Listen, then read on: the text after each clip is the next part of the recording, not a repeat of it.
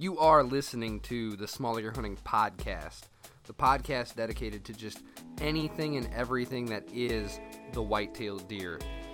You know me, I'm Ty Miller, your host, founder, and the voice of SmallAcreHunting.com. You are the ones that made this turn from a blog to a website to a YouTube channel to everything that it is. So hopefully you find this new venture, this new consistent delivery of information via the podcast useful. But less chatting on the intro, more chatting on the topic. Let's get this episode started. Let's talk whitetails.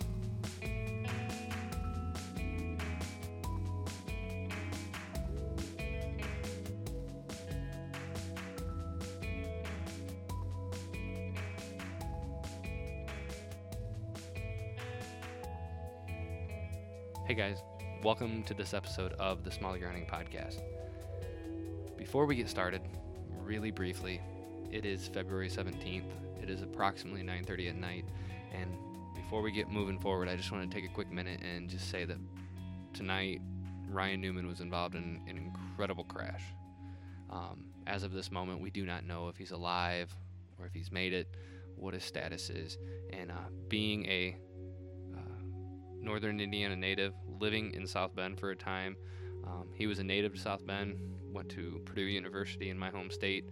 It's just a little bit jarring, and uh, I just want to lift him up in prayer. And uh, when you when you listen to this, you know, if unfortunately uh, the unspeakable has happened, I pray that you will pray for his family, pray for his two daughters, um, that they will be able to get through that, and uh, but, but Lord willing, we will wake up tomorrow. We will have answers, or maybe even go to bed tonight with answers that He's alive and He needs our support and needs our prayers. And when you listen to this, maybe He's still battling, He's still fighting, He's still going through therapy.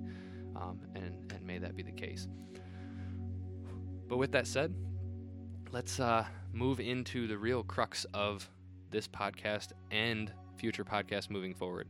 This is a this is something that I've looked forward to, and it, it you know, uh, let's remove the somber start to this and let's talk about something that I know if you if you've come to this podcast whether this is your first time or you've listened to every podcast I've ever put out, you've digested every video I've ever put out, you you follow me on Facebook, you follow the YouTube uh, channel, you you check me out on the website, um, you know that I just love discussing whitetail deer, whitetail deer habitat, and I have a real passion to just share my thoughts, share things that I have learned, whether that be from errors or successes.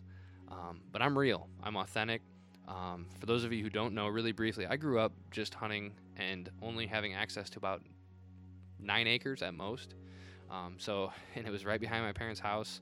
I didn't grow up in a, in a household that my dad was um, at the time a a what I would I would classify as a, a real highly uh, sophisticated or, or passionate or educated hunter. Um, he did hunt deer from time to time. Uh, it was more or less to fill the freezer.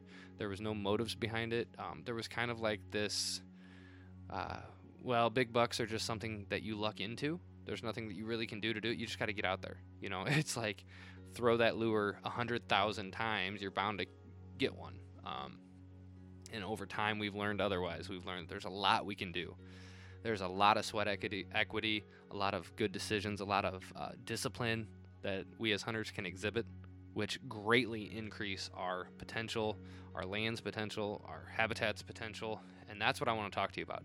So, for the coming episodes, I don't know how long this is going to take me to discuss, but we are going to delve into the concept of making a habitat plan and just some of the questions that I think every single person, whether you are going to hire a consultant, um, a professional, a forester, whatever it is, um, I think these are things that if they're not having you think about or you don't already know the answers to, you have no business contracting with them, seeking their, their advice, or attempting to even bridge that, that conversation with them. These are things that I think every single person, we can save ourselves a lot of time and money and effort and have the answers to a lot of these things. And I do believe, I strongly believe, that there are a lot of extremely uh, gifted and qualified and professional uh, habitat consultants out there, deer consultants out there that are, are worth every penny despite the fact that I just don't understand it. I think they are worth every penny. I know guys like Don Higgins, they go out to properties every year and it, it they are they are like I don't even know what to call it. It's almost like black magic how well they see properties, how well they interpret sign, how well they can just read it. They've done it enough. Um, Don puts in more time and energy than anybody that I know, and I know a lot of others that put in a ton. You know, I think very highly of Jake Ellinger. Same thing. He and Jake kind of has this this this uh, ability and knack for smaller sized properties because that's just what he grew up with in in Michigan. Um, high pressure, lower parcel count, higher hunter count. I mean, that's that's that's the story of my life as well. So there are a lot of good guys out there, and I don't mean to just list those two. You know, I have a lot of respect for a lot of other ones out there, but I think we and when I say we, I mean collectively. Anybody listening to this podcast, you are doing so because you care about your hunting. You care about your habitat and what you can do to enhance it. So I unfortunately this series, if you will, for those of you who listen to this that, you know, maybe you don't own your own property yet or maybe you have to rely upon other people's property and you don't have the ability and the choices to make a lot of these decisions. I still think you can get something out of this, but I do apologize up front. This is definitely geared towards somebody who can implement or start to make a plan for a property. Um, but these are things that maybe if you can begin to grasp them, understand them, and tackle them, if you ever put yourself in a position like I was planning on being able to do in about eight to nine years from now, was the initial plan um, to go out, go forth, and look for property. I had some ideas, and, and I was beginning to to these were the things I was going to look for in a property. And if I got X property, I already had planned Y responses. If I got Y property, I already had X planned responses for it. So there's there's something that all of you can can learn from, but let's just delve right into it.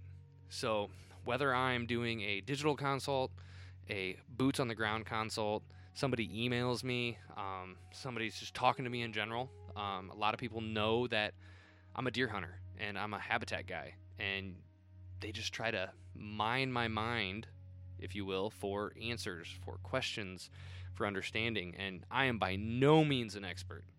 I am not a wildlife biologist. I'm not a nutritionist.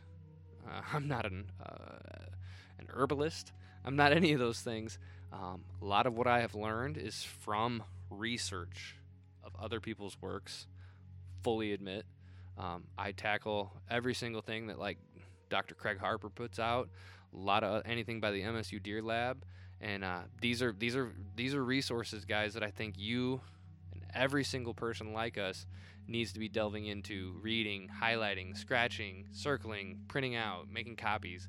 Um, be a literature buff. I know you may not like reading, but I guarantee you, if you're like me, if it has to do with deer, it makes it a little bit more palatable. So, uh, and it doesn't hurt to have a little bourbon beside it while you're you're doing so, if you're like me. But there's two questions, starting right off the bat, that I think you have to answer, and that's what this whole podcast is going to be centered around. These two questions, and we're going to tackle them in no specific order. I think you can look at both of these, but I, I'm going to start with the one that I typically ask people because then everything kind of falls in line for that. However, the second question is not impacted in any way by the way you answer this first question. Okay? So, the first question that you have to be willing to be honest in your answer. And I think I think you have to be realistic as well. And know that this may change over time, but I think you have to have this set from the very beginning. And that is what is your objective for the property.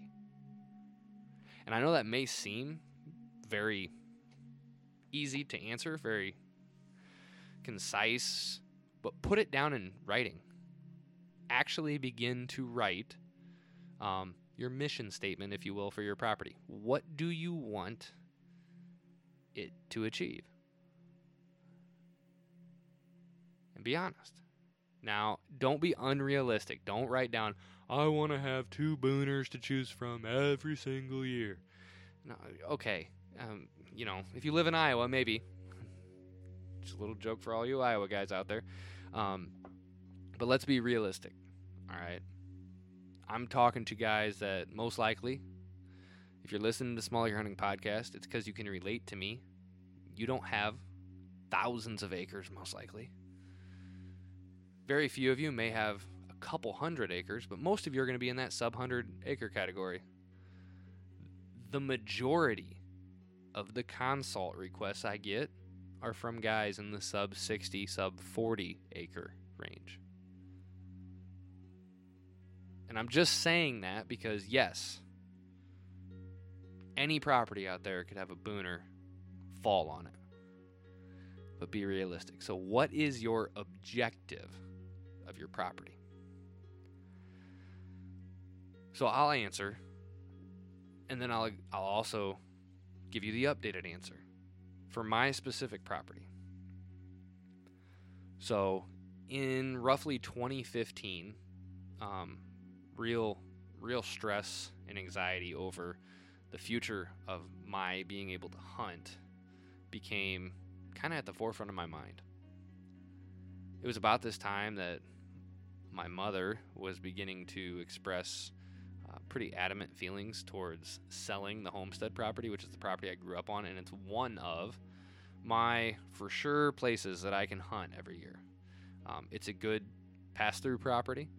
We've killed some amazing bucks at that property over the years, uh, vastly more quality bucks than people probably thought were possible back there, and very easily the blonde haired kid that started killing Pope and Young deer behind his house is the reason why there for a while you could hunt back there. And on opening day of gun season you easily had 14 hunters within the 10 contiguous parcels. I mean it, was insane the hunter density back there was just out of this world. And part of that was me to blame because I liked bragging to all my friends in the area, and they told their fathers and their relatives, and word spread. And I'm not against uh, celebrating and sharing trophies, but looking back on it now, I probably could have squeezed a couple more really good years out of the homestead property if we'd have just kept our mouth shut. But hey, it was it was fun. Um, but anyways, they were looking at selling eventually. So you know, I'm in the back of my mind thinking, oh man, if they sell, I really I don't have anywhere that's like guaranteed. I have the swamp property, which we have a really good relationship with the owners, uh, but they were even beginning to question how long they were going to be able to just you know operate the farm, and and the owner has some health issues and things of that nature. And I'm like, oh man, there's that place. And then we we have kind of an understanding that we get to bow hunt what I call the river bottom property, but that's you know not guaranteed every year. We ask every year. It's not a lease agreement or anything like that. And then the pasture land is kind of hit or miss whether his relation wants to bow hunt or not. But we do have permission there, kind of until they move. It's it's one of those like spoken things. And I I have one three acre spot that connects to the homestead property that pretty much um, the woman who lives there now, her father promised me as long as he was alive that I could hunt back there. And even though she's not a big hunter, she honors her father's wishes. And she was like, as long as I own this property, you can as well. So I have that. And then um, perhaps one of our favorite spots is like a little two two and a half acre spot that connects to the homestead property. I know that sounds crazy, but it really is. It's it's the best pinch point in the whole entire world. Um, as long as those people live there, we probably have that place. But again, you know, all of them could move, and here I am stuck with just the homestead property until mom and dad get ready to move. And I just was like, I gotta have a plan. You know, public land didn't fear me. Uh, hunting out of state at public land didn't fear me. I, I, knew that was an option, and it would always be an option. That's the awesome thing about America. That's the awesome thing about uh, all the millions of acres that we own. But you know, I was like, I need to have a plan. So I kind of started laying down a groundwork of okay, I want to save every single year, every single month, every single week. I don't care if it was a dollar put in one week and a hundred dollars the next week. I was gonna start saving, and in 10 to 15 years, I was gonna have enough for a solid down payment on a land um, of mine. You know, whether that be land that's only 10 acres in size. I was hoping to get like 15 was kind of my goal. You got to remember, I only grew up on like 8 or 9, so that's basically double that and I didn't need to have prime ground, but something fell into place and a gentleman wanted to know if I'd, I'd I, am I serious that I, would be interested in, in his land that he had for sale. So I was like, yeah, at that price that he was telling me, I definitely would. So I walked it one morning in 2016, and in March of 2016, we, we bought that property. I was the owner of a little over 22 acres. Had a pond going down the middle of it, fallow fields on both sides of the pond, more size on the east side of the pond. And the pond was like a keyhole down the middle of the main chunk. And uh, I was faced with the reality that now all my years of knowledge and all my years of uh, kind of claiming I knew what I was doing was time. I finally had a blank canvas of my own to do it, and it was exciting. But it was scary because I'd never actually really decided, you know, from the very beginning, blank canvas, what do I want to do? So, one of the first things I did was I wanted to know what my objective was. What did I want my property to be? What were my hunting goals? Because you got to remember, um, part of my objective is deer centered. In 2016, it was all about deer. I wanted every decision that I made on that property to be deer driven. I'm not a turkey hunter, I'm not a bird hunter. Um, I'll kill squirrels very rarely if I got the 22 after season um, and I see them. Uh, I've done that before. Been walking the property looking for sheds and hinging a couple trees. And uh, one year I went home with two squirrels and a rabbit the same day. But I that's all just cherries on top. That's not that's not any decisions are going to be made by any species besides deer. So that was part of my objective. The other part was I wanted to create a safe haven to realistically be able to target a Pope and Young deer every year.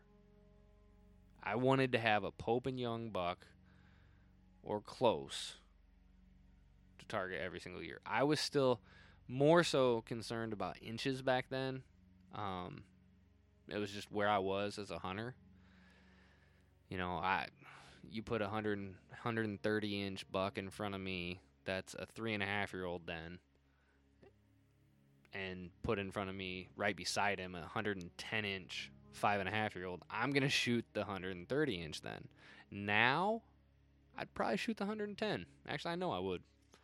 That's that's not how i was then. So my objective was i wanted to create a deer centered property that was a safe haven that would give me the opportunities to chase Pope and Young caliber deer. Um, I personally didn't care if I filled the freezer or not. My goals were not to have more deer or just to see deer. I wanted to see the right deer. I wanted to have those bucks.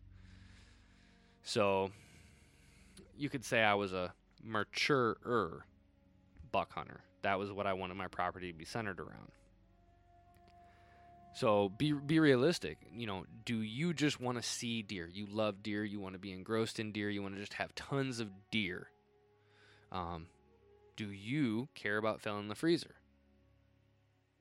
You know, if you look back on a season and you put three does in the freezer, but you may not harvest a buck, is that is that like is that a, is that a really successful season to you? And be honest, there's nothing wrong with your answer. Mine would be no. And, and, and with the caveat of depending how the season went, you know, if I'm chasing a specific couple bucks, yeah, I'd, I'd, I'd be perfectly content. It could have been a very successful season and I didn't actually punch my tag on a buck. That's fine. But be realistic with your goals. I've met guys that they've never killed any mature bucks. They've never killed anything over 90 inches, and that's really not a motivation for them. They just want to have more deer on their property. They've seen their their their family property go from booming in deer numbers and and it's just kind of died. And they don't understand why, and I can usually answer a lot of the factors that are leading to the why. But that doesn't change their objective. Their objective is they want to see more deer. They want to harvest more deer. They want to have the opportunity to climb the stand and see a lot of deer. So that drives a lot of your decisions and a lot of your choices. Um, I tend to be in the same camp, and you're probably wondering, well, why is that so, Ty? You know, whether you're wanting to fill the freezer or kill mature bucks, how does that change how you uh, design your property? To be honest with you, it, it can be a huge difference maker, a massive difference maker.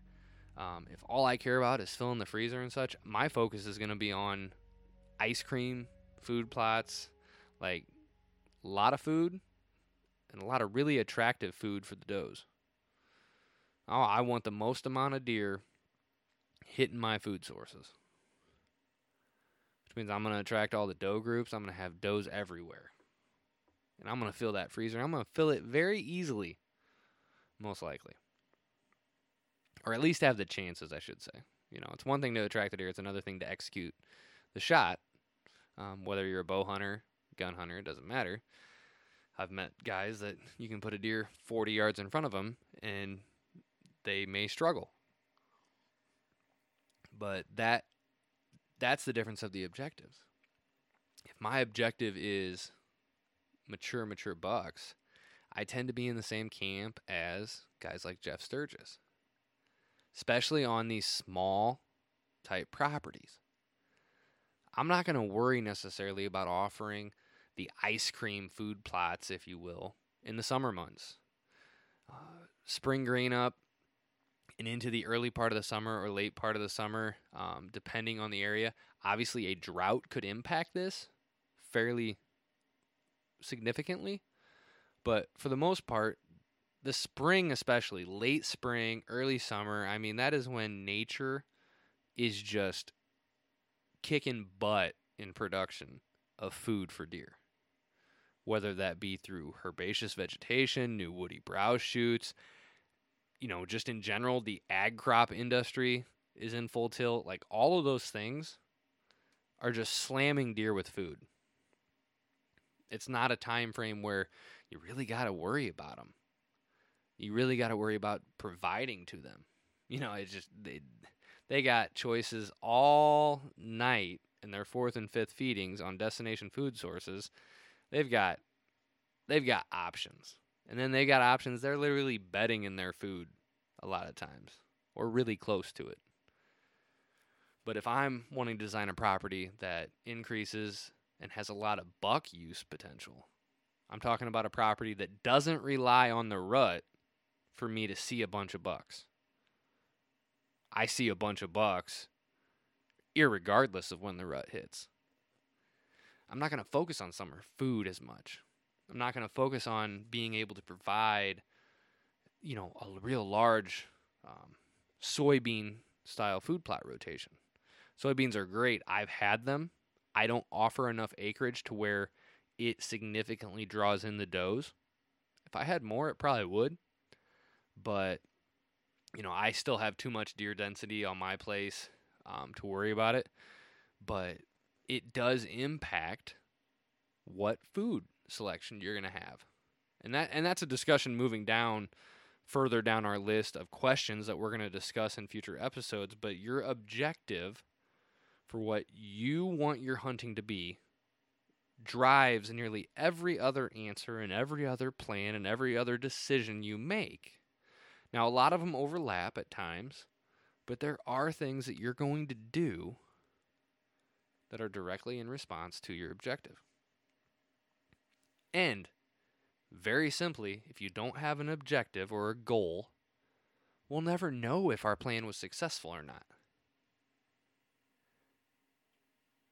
So, you know, if I check back in with you in four or five years and be like, hey, Tony, just to use a name, Tony, what, what, you know, our, our goal when we started this plan and we laid out some ideas and you were going to start into it four or five years ago was you wanted to, to have a chance at not harvest, but have a chance at whether you did your part or not. You wanted to have a chance to shoot a Pope and Young buck. Has that happened?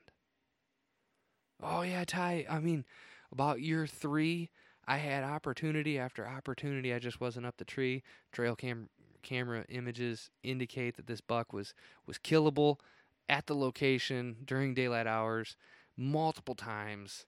Year four, I got a shot at a similar buck. Didn't didn't close the deal. Um, and then in year five, I put down a 138 inch four year old. And you know, if I'm if I'm talking to this person in person, they're smiling from ear to ear. Tony's got this huge grin that we all can relate to.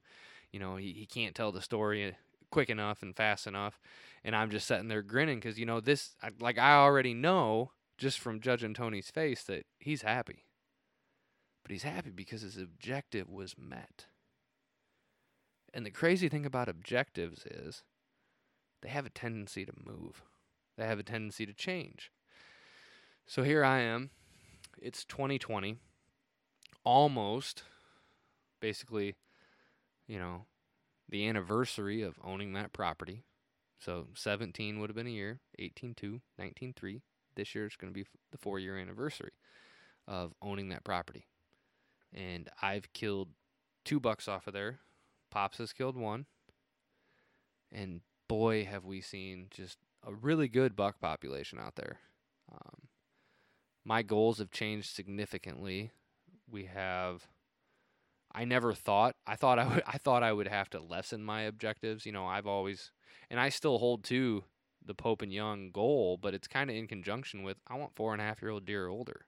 Period. And that property has shown me, despite the trespassing, which is an extreme headache, and we are taking extreme measures to fight. Um, despite the road hunting and the poaching on property, you know, we're the only people on the three largest properties next to mine, touching mine, or across from mine that have permission to to be on them. We only can hunt mine, but we have permission to be on the other two. Um, in case anybody listening to this uh, knows the area, I'm not going to state whether we have permission to run cameras because I'd rather catch you. So there's your advice um, and your answer. Um, sadly, that is true, guys. I have people literally uh, in my area that, yeah, we'll just we'll, we'll I won't get into that. That's not on topic. But what is your objective? Your objective drives your entire plan. Your objective is how we measure your plan. And then once you've met your objective, do you need to tweak it? Do you want to tweak it? Do you want to change it? That's a question that you put on the back burner and you don't really have to answer until you finally check that objective and you can cross it off that you met it. And maybe you leave it the same or maybe you amend it. But that's a conversation that you can have at a later date. The second question I'd like to discuss when making a habitat plan is one that I have talked about time and time again. Excuse me. And I remember, I wish I would have had more time to discuss this concept with uh, the guys over at Habitat Podcast, but I remember discussing the macro approach and the micro approach to things. And so often you hear people when they're talking about a property or a plan, they, they, they talk to that, that property specifically, a micro approach to things. And you have to have a micro mindset when it comes to laying out your property, but not in totality. You need to step back and look at the surrounding area around your property before you make any decisions. Any decisions. And this is the one thing I really wish I would have done a little bit better on. Um, I kind of knee jerked reaction, made a couple decisions, thinking about my property only and not those around me. But, you know, pull up an aerial or drive around and just take a mental note of the surrounding area to, to your property. What is it predominant? What are the predominant characteristics of it? Is it a lot of ag ground? A lot of row crops? A lot of you know, and you know, not just is it a lot of row crops or a lot of ag crops. Find out. Drive around after harvest season, the next spring. Do you live in an ag area that a lot of farmers utilize cover crops? Winter rye. Do any of them plant brassicas after the fact? Do they do a rotational cover crop? And you might be like, well, why does that matter? That's a lot of food during the late part of the hunting season and into the late season that some ag areas are completely void of.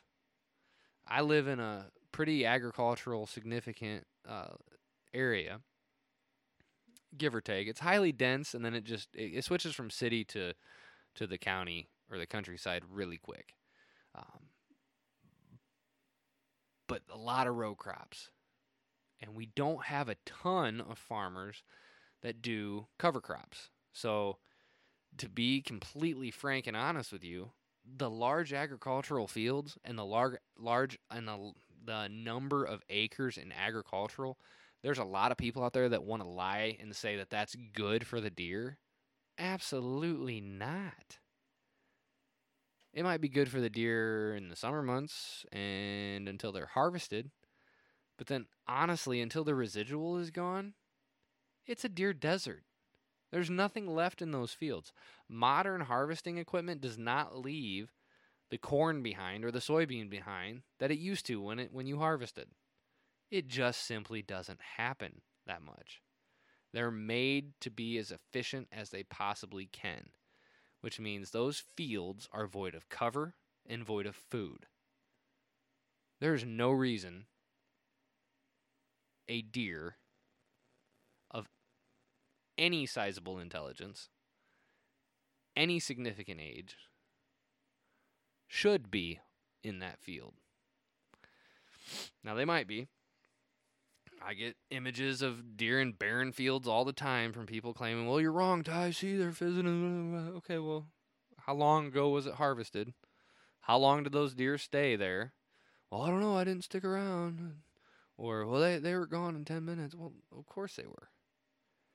Those empty agricultural fields are going to provide those deer nothing. So, and I, I say all this because this question is what is the surrounding area like? If it is a highly dense agricultural area, chances are you're going to have no worries when it comes to food in the summer months and arguably in the early fall.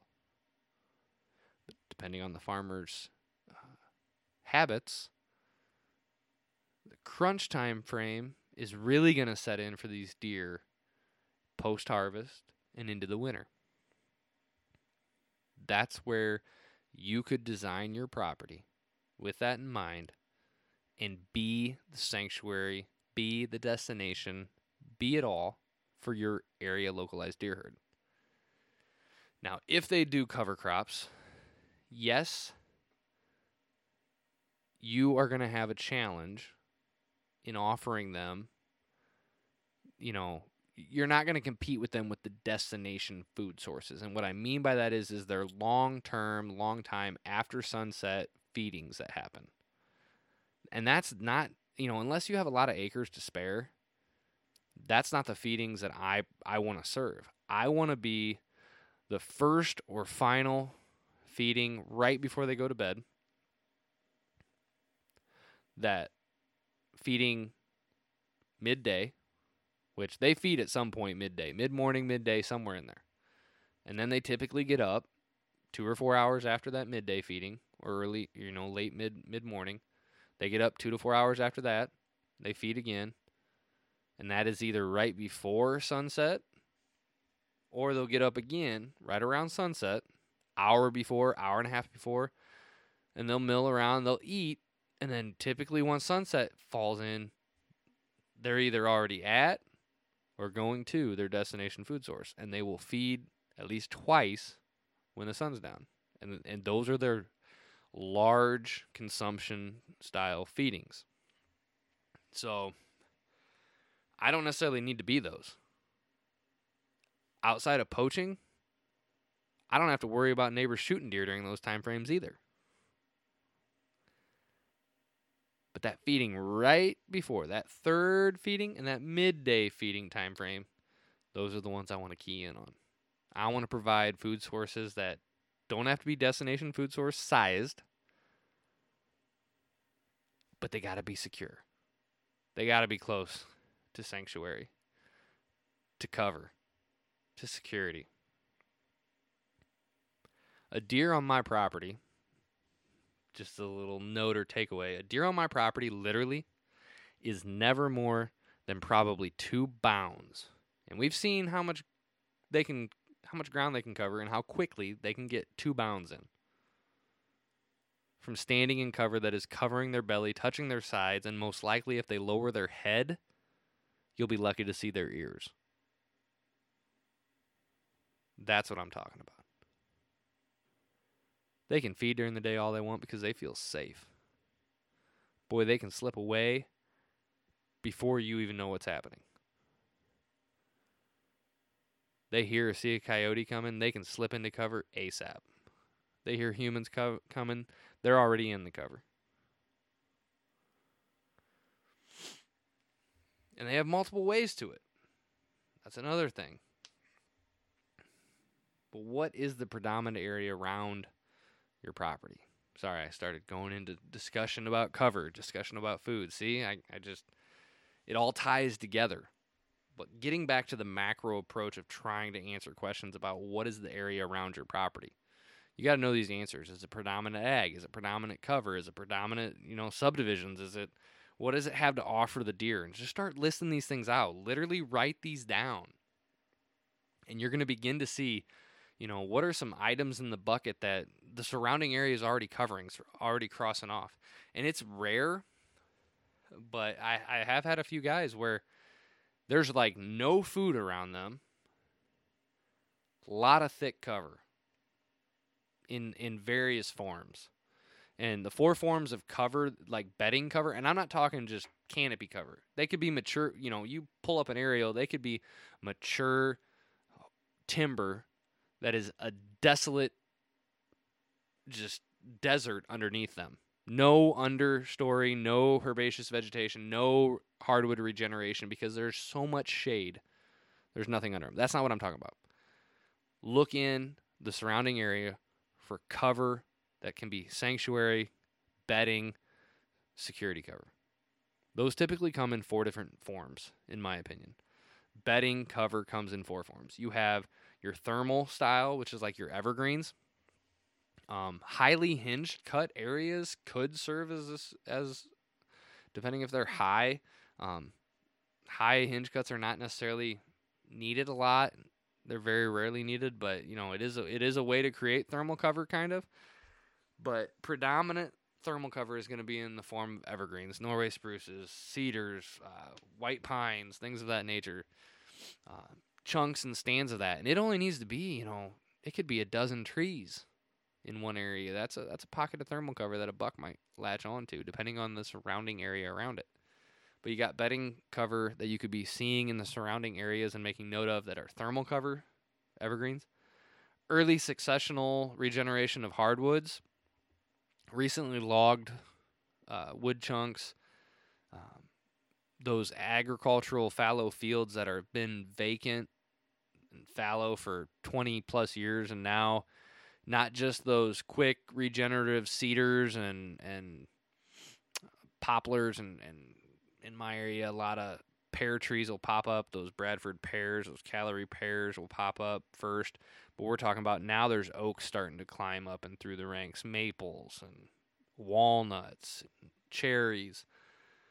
But uh, while that's all sub 15 feet or so regenerative hardwood hardwoods a lot of stem count that's good bedding cover um, third type would be grasses or swamp styles, where there's not a lot of uh, woody stemmed plants that are growing. There might be some bushes and such, but it's pretty sporadic. It's a lot of grasses. Um, could be CRP fields, switchgrass fields, things of that nature. Or the fourth and final is like a bush shrub, non hardwood regenerative area. Um, some swamps will fall into this that don't have a lot of water count and there's a lot of uh, bushes in there, whether that be autumn olives, bush honeysuckle, uh, tag alder, um, red osier dogwood. Could be a cypress swamp, or not a cypress swamp, but uh, what is it? up in Wisconsin? A lot of black cedar swamps. Um, were kind of an incredible thing. I'd never seen one in person, but I've been up there a couple times now on consults, and just incredible, incredibly thick uh, swamp-like uh, features up there. Pretty impressive. But so you got your thermal cover, your early successional regenerative hardwoods, grasses or swamps, and then bush, shrub, non-hardwood regenerative areas. So on my specific property, when you expand out east of me, I've got a I've got a creek bottom property that we have permission to be on, but we can't hunt. But I know it well. It's it's creek bottom, uh, low growth grasses, mixed cedars, kind of like that regenerative. The edges are fighting to be a regenerative hardwood, with the rest of it being like a bush, bush, early successional shrub like um, bedding area. There is uh, pretty pretty mature hardwood stand to the north of me. There's no real thermal cover except for on my property. I've got a got some stands of pines and such. Um, no real thick grasses. A lot of the bedding area around mine is that early successional uh, regenerative fields or uh, bush shrub style. Um, so one of the things that if that's a similar thing to you, um, try to see if you can provide one of the buckets of cover and bedding that isn't being provided for. But that's a pretty normal thing. Usually, food is not the main issue around the surrounding property. But let's get back to my example where if it is. So let's say you look around and you've got not only good cover options like we just discussed, but you got a lot of that. And there's no food. You honestly will be one of the rare examples where we may focus on food a lot more on your property than nine out of ten properties that that I, I talk to. Typically, um, good cover habitat is a lacking feature in an area. Typically, we either have open agricultural fields or we have mature timber. There's not much else. Well, deer don't live in and thrive in closed canopy mature timber lots for a reason, and they don't live in empty, fallow, desolate, harvested ag fields for a reason. Um, the I will be honest, if that is kind of your surrounding area, a lot of ag, a lot of mature timber, you start doing awesome habitat work on your property. I don't care if it's just seven acres, you are going to see deer like you've never seen deer before. They will find it. Because once they find it, just once, they're going to realize how sweet it is and they're going to set up shop. So I encourage each and every one of you to don't think just micro at first. Think big picture. Think macro. And honestly, when you begin to think macro, you begin to realize the size of your property may not be as significant of an issue as you thought. There are a lot of negative features about my property. Encroachment of neighboring subdivisions or residential houses that lead to a lot of trespassing. It eliminates movement. There's there's not a ton of contiguous area for the deer to move. There's just a limited number of deer that can really use my my property and the surrounding. But that's also been kind of a benefit to me. And I quickly realized that as long as there's not a ton of development that continues to occur, my land could literally be as small as five to seven acres, and I could be extremely successful. Extremely successful, given all the factors that make that chunk well. I go back to my example of one of the best stands we have is not a property my father or I own Pops, as you guys have heard me refer to him a lot. But Pops and I don't own this place. It's at most three, three and a half acres of timber, of of non yard and house and barn area. And it is the best location ever. that we have hunted yet. Three and a half acres. Now I understand none of us are probably going to go looking for three and a half acres, but that should be a little bit of motivation to you that there's a lot you can do if you're sitting here listening to this podcast and you're like, you know, man, I got I got 5 acres. We've got a house and yard that take up about an acre of it. I got 4 acres, Ty. Is there anything I can do? Yes, you can do stuff. Are you kidding me?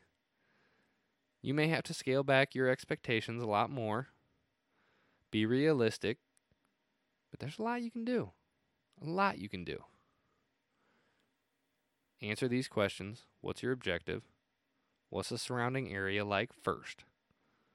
And once you have those two things, you're ready to really start seeing what we can find in the weeds of the answers to the following questions, which we will tackle on the next episode and more. So that is all I have for this episode of the Small Acre Hunting Podcast. Hopefully, this has begin a little bit of a conversation within your own mind, and hopefully, you will sit down in the coming days and figure out one, what's your objective, and two, what's the surrounding area look like around your property. And for those of you out there, like I expressed, if this is all a hypothetical situation for you right now, that second question, let's tackle some things. You know, like I said, I had a plan for responses in a way within reason. You know, you can't get too specific, but pull up an aerial map and just randomly pick a location. Make a plan for it of what you think that property's biggest bucket list items that are being unfulfilled by the surrounding area are. What is its least? Begin to look at a property like that, basing upon the surrounding areas, and you begin to really begin to uh, you begin to really understand one of the biggest things that I think many people overlook, and then they realize it years after they've started doing stuff. You know, food is not an issue at this property. So why have we been striving for three years to just have this ex- insanely well done food plot regiment? And we've neglected everything else. Or I've got cover that is literally next to my property. It's 40 acres owned by a veterinarian. They are so anti hunting. Um, it's a sanctuary. Why am I not using that as one of my main security cover, bedding areas? Why don't I create a staging area between it and my food? And they're going to, it's a natural flow. They're going to want to leave there, come through my, maybe I make a, a, a natural regenerative area, a, a swath of an acre or two that leads directly past some stands and dumps into some micro food plots broken up by switchgrass or bushes or shrubs, um, briars, brambles, and they've got a few food plots they can filter their way through on out, and it's a way to get them to to get up from their beds, feed through my property, and then feed off of it onto the neighboring large agricultural sources. But no, I've been focused on just food. Or I've been focused on only providing bedding and ignoring the fact I have one of the best bedding areas in the entire area right next to my property. There's nothing wrong with using other people's habitat for your favor in your favor. Begin to look at your property like that, begin to wrap your head around some hypothetical situations, and I think you'll begin to visualize a direction you need to head. And then let's start talking about some things. And we'll do that in the coming episodes. As always, guys, thank you so much for tuning into the Small Acre Hunting Podcast. Hopefully, it's been entertaining at least, educational, even more so. Um, but most importantly, hopefully, you realize that I'm a real guy. I've been there, I've done that, and hopefully, some of this will assist you in maybe not experiencing the bad things, the mistakes that I've been through, And uh, hopefully, this has all been worthwhile, and hopefully, the coming episodes are as well. If they are, please do me a favor like, subscribe, follow me on YouTube. Um, Facebook is probably the place that gets updated the most, but uh, review the podcast on whatever podcast streaming app or service you utilize. It goes a long way. And as always, guys, God bless and good luck out there. As I already said before, thank you for listening to this episode of the Small Acre Hunting Podcast. Hopefully, wherever you find yourself private, public, big land, small land, new hunter, or old hunter there's something that you've learned. For ultimately, that's all I care about. If you have any topic discussion ideas for the Small Acre Hunting Podcast, be sure to email me at smallacrehunting at gmail.com. Be sure to like and subscribe to all the videos on YouTube, like and follow the Facebook page, check out the website from time to time, and as always, stay tuned for the next episode of the Small Acre Hunting Podcast. God bless and good luck out there.